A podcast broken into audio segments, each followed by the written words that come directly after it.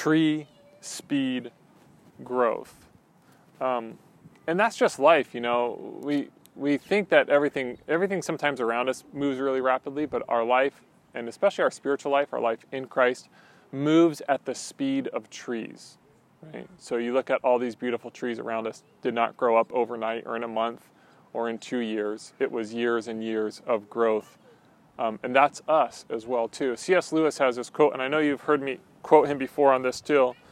He has this amazing quote where he says, um, he says, Isn't it funny how day by day nothing changes, but when you look back, everything is different? You guys remember hearing me quote that before? Isn't it funny how day by day nothing changes, but when you look back, everything's different? Um, and so here we are, we're at this last tree. We're at the tree of life, what I would call the tree of life 2.0, right? Um, and it all it all kind of has to come here. It all has to end here because this all has to be resolved. We saw the collapse of the tree in the original garden, right? So the tree collapses, it falls apart. Um, there's the societal entropy, the d- dis-ease and the disease that has spread throughout our world, the disintegration, the breakdown. But we are at our last tree, and in Revelation, we get this glimpse of something that should take our breath away, right? when we go into this book of Revelation, specifically these last few chapters we'll, we'll look at, um, there is like a stake of hope that is placed in the ground. There is a vision that the, the writer John gives us that should take our breath away, right? It should make us homesick. It should make us long desperately for more, that all the pieces would get put back together, that we get this glimpse into the glorious future, right? So, Revelation 21 and 22, which we'll study, which is John's vision of this new Jerusalem, this heaven coming down into earth, right? Should do something within us, should elicit a response within us that should inspire us and motivate us and change us in a certain way, right? Um, again, C.S. Lewis, uh, sorry for the double C.S., no, I'm not sorry for the, the double C.S. Lewis quote. C.S. Lewis has another uh, wonderful, wonderful quote, and I believe I've even used this one before. But Lewis says that if you read history, you will find that the Christians who did most for the present world were those who precisely thought most of the next. It is since Christians have largely ceased to think of the other world, to think of the heavenly realm, that they have become so ineffective in this, right? A lot of times we kind of sell Christianity, and Christianity just kind of becomes just kind of me and my little spiritual um, growth. You know, just how am I growing? And we don't really take the time to pause and think about the long game, to think about the heavenly realms, to think about the glorious future, to um, to long for something more than what we have here in this life. So, this morning, what I want to do is I want to look at this tree of life in the book of Revelation. And then, by the way, your daughter, double shoes right now, Dustin. Just, I love it. Yeah, and I was thinking that same thing. I'm like, there's just some things in life, and you just let them have it, and then you just. I saw that you know when she was kind of running around earlier. I was like, oh, the, the you know the, the, opposite shoes, and I was just so happy about that. um, so we'll look at the tree of life in the book of Revelation, and then we're going to pause. And what I want to talk about, though, at the end of the, this this narrative, is I do want to talk about heaven, and I want to talk about what that looks like for us. Um, maybe, um, actually, I'm calling it the artist formerly known as heaven, because a lot of times when we think about heaven um, certain thoughts kind of be are elicited. Good morning. Morning, Isan. What are we doing here this morning? Pumpkin cookies? Oatmeal. Oatmeal raisin? Uh, not raisin, uh, cranberry.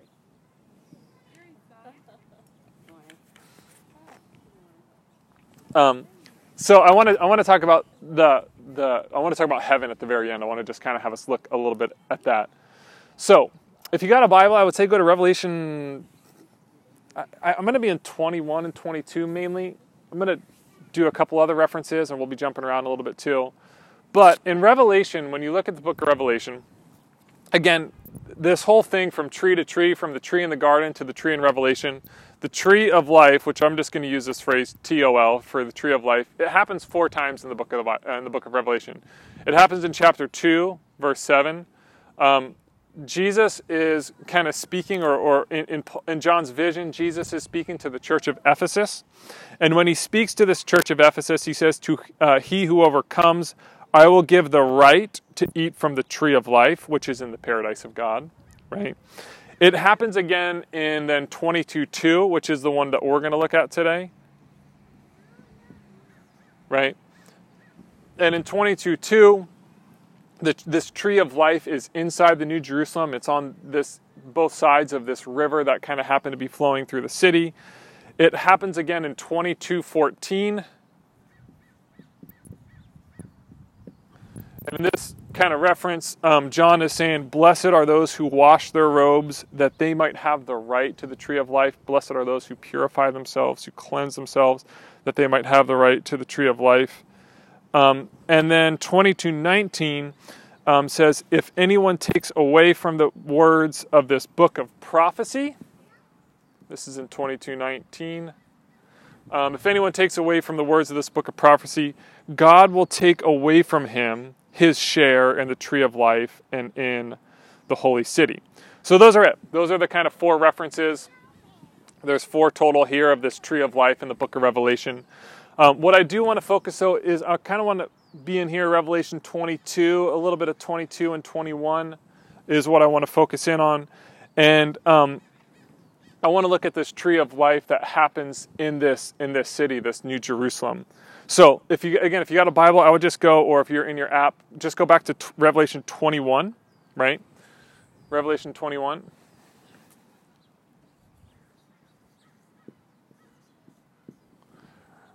In Revelation 21, as John has this vision, right? Um, God is leading, or an angel is leading John through this vision of this New Jerusalem of, of kind of what the end of the world or the end of or the or the renewal of all things, maybe the end of the world, the renewal of all things, the beginning of all things. Um, there's a lot of things that are happening there.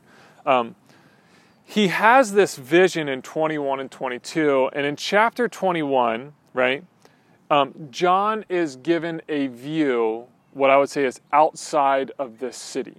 Okay, um, so in 21 1. Um, John says this he says, I saw a new heaven and a new earth, for the first heaven and the first earth had passed away, and there was no longer any sea. I see the holy city, the New Jerusalem, coming down out of heaven from God, prepared as a bride, beautifully dressed for her husband. So 21 is talking about this New Jerusalem, and it's a view of everything kind of outside of the city.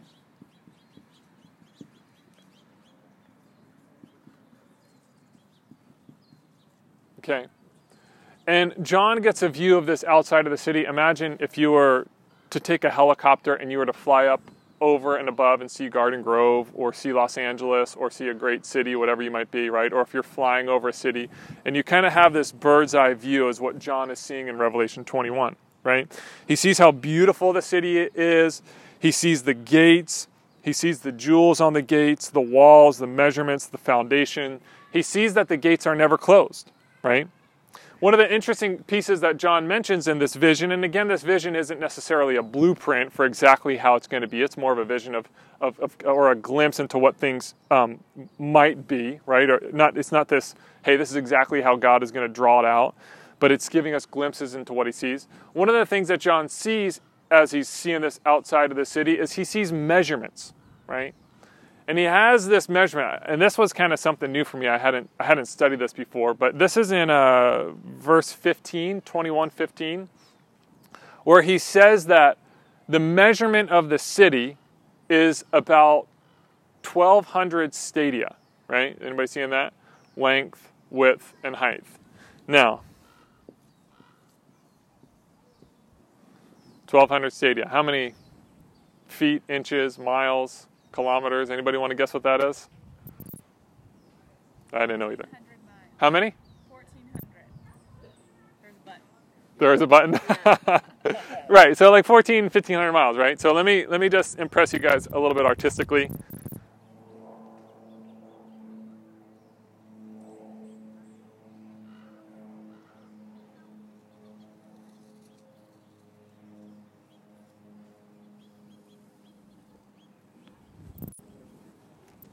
A minus? B plus? It's discernible, right? Okay. So let's just let's just play with this 1200 stadia, this 1400 miles. You start here. Where's this? Tijuana or Tijuana, San Diego, or whatever. You drive all the way up here, right? So you drive your car all the way up here. Calexico.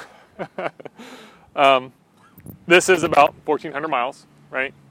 Then you drive, this might be a little bit, I might have to bring this over. Um, then you drive maybe kind of more this way, right? Drive all the way down to Dallas. Heard they have a pretty good football team there.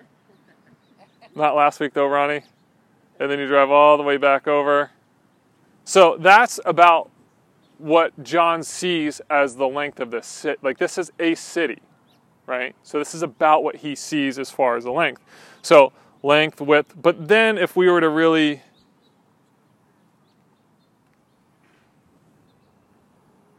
add some dimension here, right?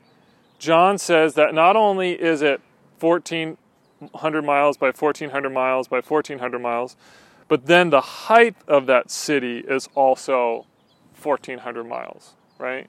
So, what John sees in this picture in Revelation 21 is he sees something that is, I would say, maybe even just beyond comprehension, right? Um, Mount Everest is about 30,000 feet high, just for reference.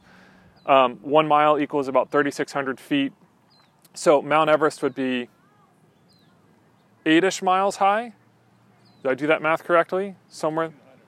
Huh? Is it 5,200 per mile? 5,280. So then Mount Everest would be about six miles high. So if you're talking 1,500 miles high, right? Again, this city is just beyond comprehension. It's huge, it's massive. And again, John talks about these gates that are on each side, right? There's all these gates that are happening. I don't even know which, I'm getting all confused myself here. Um, and again, they're, they're, they're left open. Why would they be left open? There's nothing outside. There's nothing outside that they need to protect against, right? Everything inside the city is completely secure. So you have in Revelation 21, again, John spends a lot of Revelation not just kind of describing the outside of the city, the beauty, the grandeur, the splendor, um, the size, the magnitude of this new Jerusalem that is descending to earth, right? Now, Revelation 22, then, and I am so sad that I'm going to have to erase the city. You guys got that in your minds?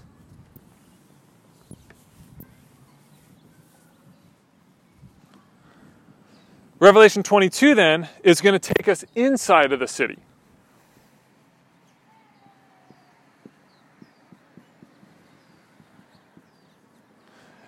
So let's do this. Let's read just these first couple verses in Revelation 22. Um, just these first few verses. I think I'm going to read the first six. Revelation 22, verse 1. Then the angel showed me, so again, the angel is leading maybe inside the, the, the, city. The angel showed me the river of water of life, clear as crystal, flowing from the throne of God and down the middle of the great street of the city. On each side of the river stood the tree of life, bearing 12 crops of fruit, yielding its fruit every month. And the leaves of the tree are for the healing of the nations. No longer will there be any curse. The throne of God and the Lamb will be in the city, and the servants will serve him.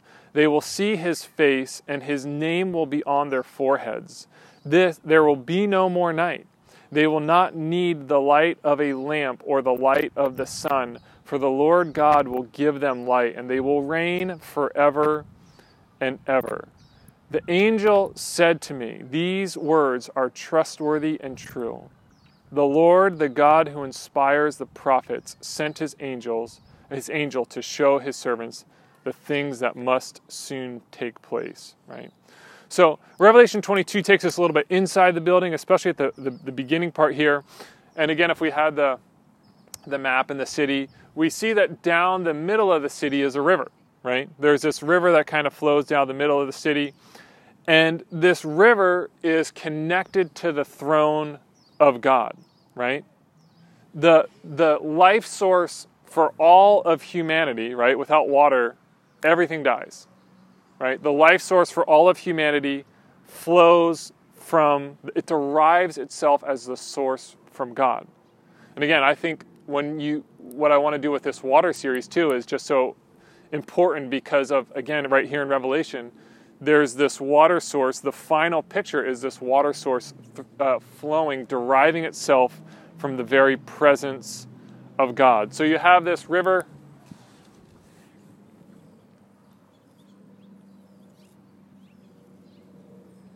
And then on each side, you're going to have these trees. This is this, you guys, all my artistic skill just diminished. You have all these trees on each side of the of the um, of the city, and one of the things that you we learn about these trees, right, is that they are they're distributing food, right? They're distributing fruit, and we have that they're distributing this fruit. And here's what's interesting about this. Think about this in, in the New Jerusalem, in, in the New Heaven, that we get to eat. We don't have to eat. Right? Think about that dynamic for a second that we get to eat. We don't have to eat. So often with, with food is it's, it's this constant hunger that drives us, right? But now in the New Jerusalem, in the restoration of all things, maybe food, instead of something that has to sustain us, it's something that we are allowed to do, and yet we are sustained from the very life and the source of God Himself, right? Food kind of takes this different role in this new Jerusalem. We also read here in, in 22, um, verse 2, the middle of the street on each side the river there was this it's bearing 12 crops of fruit yielding its fruit every month. And 12 is a is just kind of a number for governance right? It, it, whenever you would see 12 think about the 12 tribes right? The 12 tribes were the ones who governed israel. Think about the, the 12 disciples that jesus chose right his kind of 12 apostles with authority to kind of go out and, and govern the church. Um, it, is this, it is this number for govern, governance, which I'm going to come back to in a little bit. Um, and it says that these leaves are for the healing of nations. The word here, um, I'll write it out for you, and then I'll let you guess if you can under, think what it's for. Want to make sure I spell it right.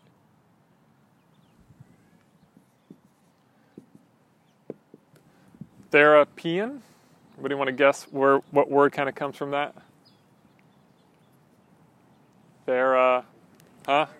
Therapy, right? We we get our word therapy from that word. Um, and one of the commentators says that a closer interpretation, when we think about therapy, we think something's wrong with us, and then we go to get therapy to get fixed, right? Or, or we, we, therapeutic might be another phrase where again something's wrong, we go get use that to get fix ourselves. This commentator said this. I thought this was an interesting um, way to look at this word. He says that the leaves of the tree promote the enjoyment of life in the New Jerusalem and are not for correcting ills which do not exist. Right? So these leaves are almost he calls them health giving, right? Something that you would take that would help uh, enhance your health, not cure ills that you currently have. So you get this picture in the New Jerus- inside the New Jerusalem of this tree, this this river, um, the throne of God, things kind of all these things happening, um, the, the, fruit, um, and it's just a, a, beautiful image of the inside of the city. Let me um, close this, this little passage here, and I want to read this quote from N.T. Wright. This is one of my favorite quotes, and I think I've told you guys how much I, I love N.T. and his book, Surprised by Hope.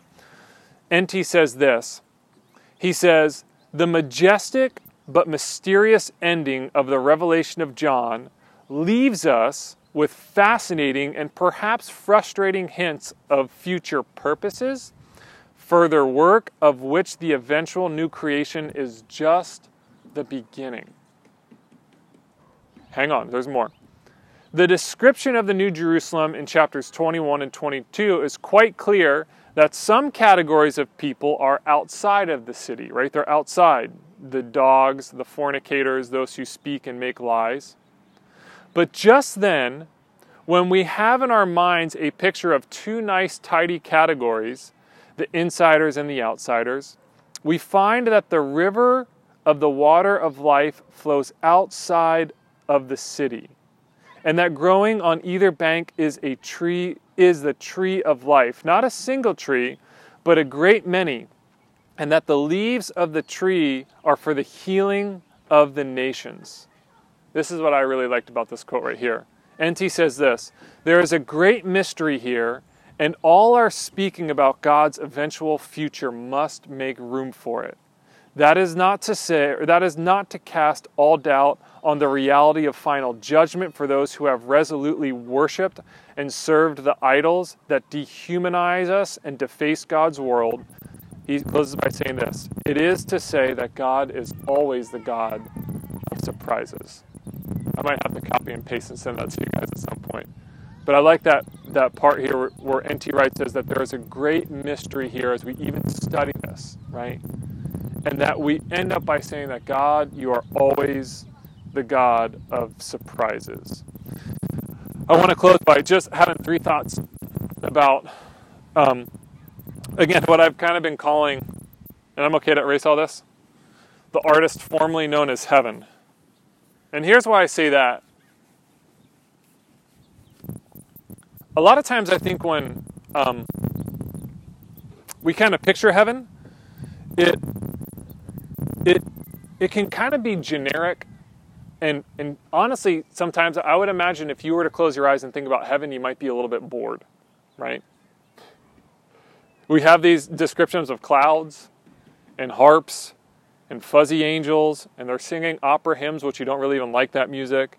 St peter is some sort of a bouncer at the gate right? And he's only letting in the good people and the bad people. They don't get right? And i mean honestly that's that's kind of the pop imagery that when people think about heaven right? Like how exciting is that? Um, and so we, I, I want to talk about heaven, but again, as, as N.T. Wright's said it, the, the mystery and the surprise and, and the fascinating um, further work, the new creation. Um, and so I want to think about that for a second um, as we kind of close by a couple thoughts on heaven. And I won't put the artist formerly known as heaven, but I want to think I want us to think about heaven for a second. I've been reading these novels, and my wife's kind of been. I, I've just been reading a lot, like that. Just anyway, there's these set of novels that I've been really fascinated, actually rereading.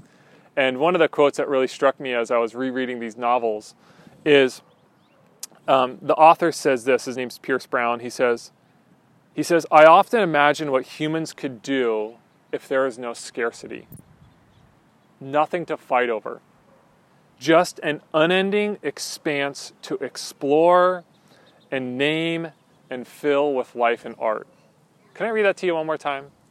He says, I often imagine what humans could do if there was no scarcity, nothing to fight over, just an unending expanse to explore and name and fill with life and art. And I would add to that, and beauty and love and flourishing and worship, right? Think about what we could do as a society if scarcity was out of the equation, right? Think about the steps that we could take if we weren't fighting over everything all the time. Think about what it would be like to have an unending expanse to explore and name and fill with life and art. First off, that should just give you a tiny glimpse into what I think heaven will be like an unending expanse to explore and name and fill with life and art and beauty and love and flourishing and creativity and goodness. I think that that's a beautiful image. There's not going to be any scarcity, nothing to fight over, nobody having these, right? It's just it's just an unending expanse. So, in heaven, I want to say the first thing is and I'm going to use this. I hope this isn't um, I'm going to try a little pop culture reference, and I hope it's not too cheesy. Brian, you got to tell me the truth at the end of the sermon, just on the side, okay? Have we heard of this phrase?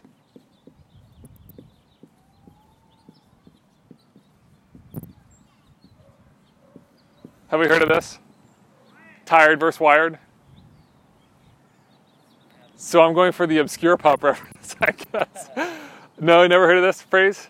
There, yeah, right. There was a. Um, I think there was a. I think the origination of this was from a um, a magazine called Wired Magazine. Everybody heard of Wired Magazine? It's like a technology culture, right?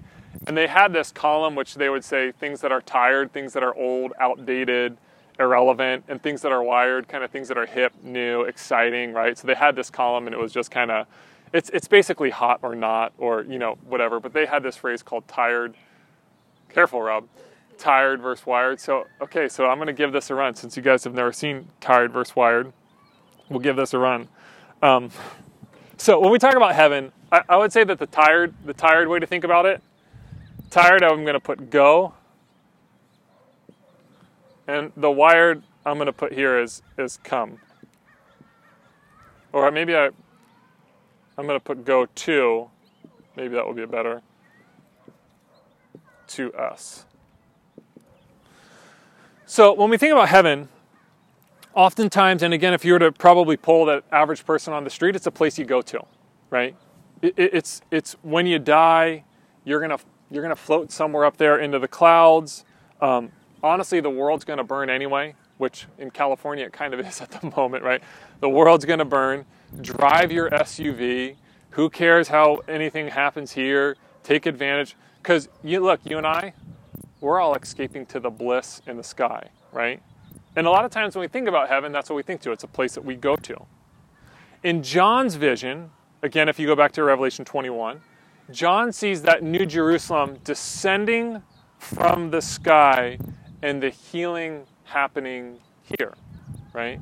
It comes to us. I know I've done a sermon on this years ago, but 1 Thessalonians 4:17 is another real helpful text for um, for this concept. In 1 Thessalonians 4:17, Paul's writing, right? If you want to turn there too, Paul's writing, and he talks about people being, it's the Bible says, they're caught up in the air to meet the Lord in the clouds, right? Does somebody have that, Jolene? Are you looking at that? Yeah, Yeah, go ahead, read that. Um, after that, we who are still alive and are left will be caught up together with them in the clouds to meet the Lord in the air, and so we will be with the Lord forever. Therefore, encourage one another with these words. Right. So there it is, right there. Hey, you and I, the end of time, we're going up into the clouds. That's how you know when Jesus is coming back. 'Cause if there's not clouds, don't worry about it. So he's not coming back today. But when there's clouds, that's that was that was an old joke. but this is how we look. So we think of like, oh yeah, we're going up to the clouds, and again, then you just kind of roll in the harps and the fuzziness and all that gates and all that stuff, right? The image that Paul is using here, which would have been a common image that um, they would have used in the first century, is that you, if you lived in a certain village and an important person was coming to your village, you would actually leave your village and you would go meet that person along the road to then welcome them back into your village, right? Even at our house, if somebody important, when my somebody important, when my parents come over, right, or somebody important comes over, my children will rush out of the house to go meet them at the car or on the street or on the driveway or wherever. Why? Not so they can just play on the street or the driveway, but that they might welcome them back into their house, right? When we see in the scripture as heaven as a place that we go to, right, as we escape to, as we get out of here, this I just think again, this is just the tired, the tired image. I think if anything, you know, if you want to use that go-to image, yeah, we might go somewhere, but it's then to welcome the presence and the goodness back to us, right? So heaven then comes to us. The next one. I would say that the tired version is heaven as retirement.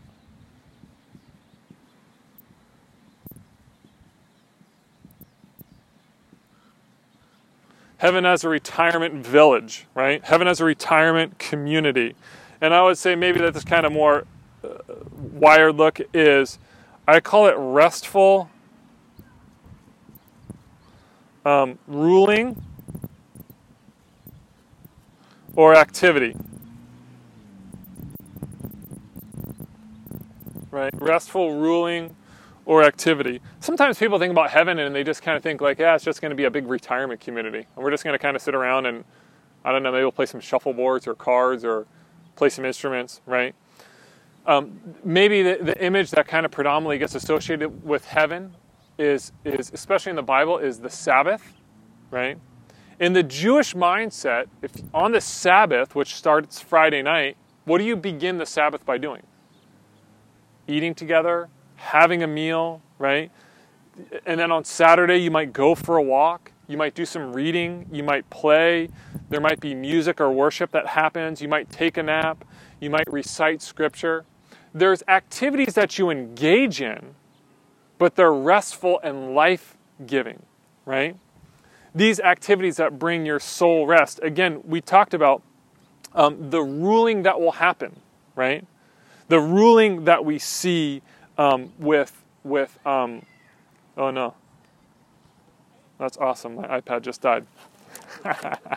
the ruling we're gonna have to just go on, on the last one. The ruling that will happen, right? We'll see all this ruling that will happen um, with within within the scriptures. Uh, this restful activity. We don't just go up into heaven and it's just this retirement village. I think that there's reigning. Dallas Willard would say that we're in training for reigning, right? You and I right now are in training for reigning, for ruling in heaven, for these activities that are exciting and life giving and exploring this endless expanse.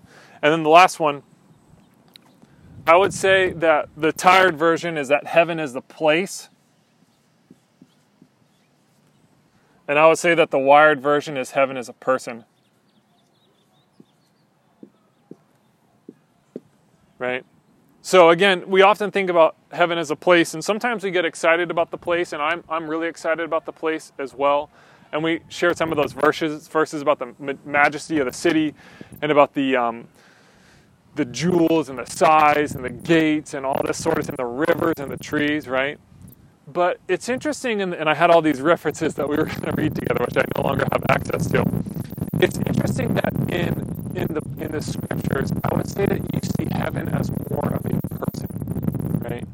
And I know the one that we'll end with right here, the one that we're going to end with is Revelation 22, uh, Revelation 22, 4, right? That they will see his face. That they will see his face, right? if we think that when we when we encounter heaven, when we are when heaven comes crashing to earth, if we think that we're just going to be obsessed with maybe the gold the gold streets or the pearly gates or whatever kind of other image you have there, um, I, I, was using this image in my head. Imagine the night that you got the, the night of your wedding, right?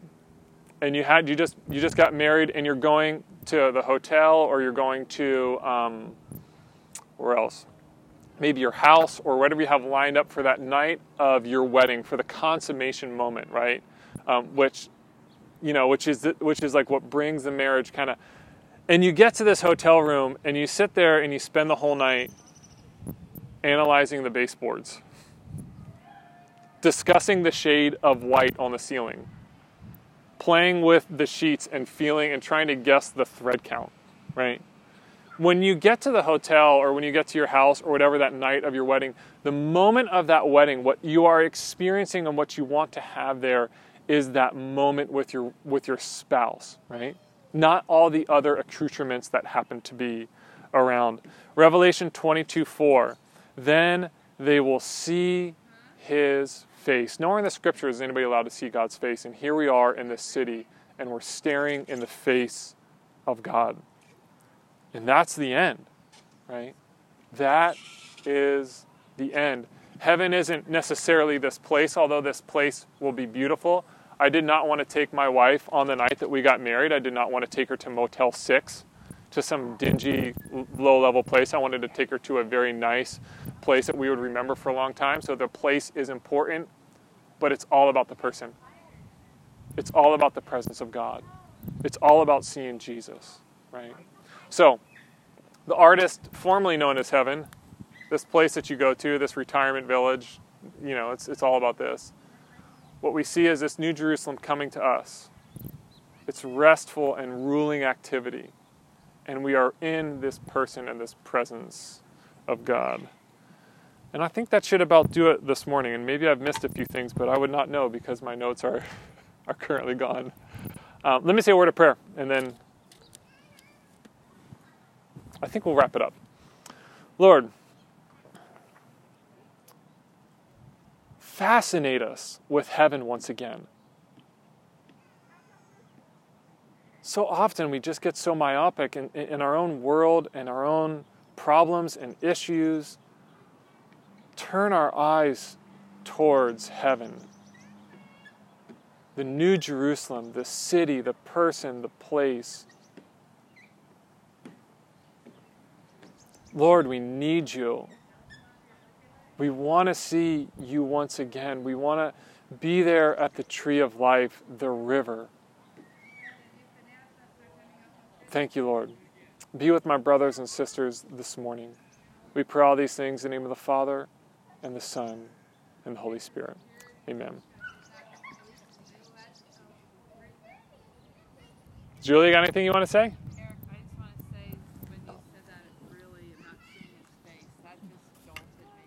And I thought about how you said that they run out to see us. Well, when we come, we don't come to see all the cute things that Robin has done to the house to make it adorable, the base and the pillows.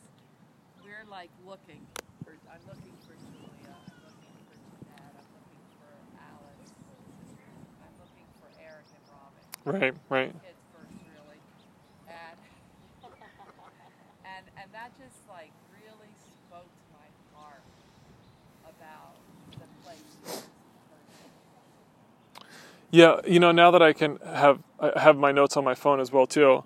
Let's just look at these verses real quick. I think that these are really important. Could somebody look up 2 Corinthians 5 8? Could somebody look up Philippians 1 23 and 24?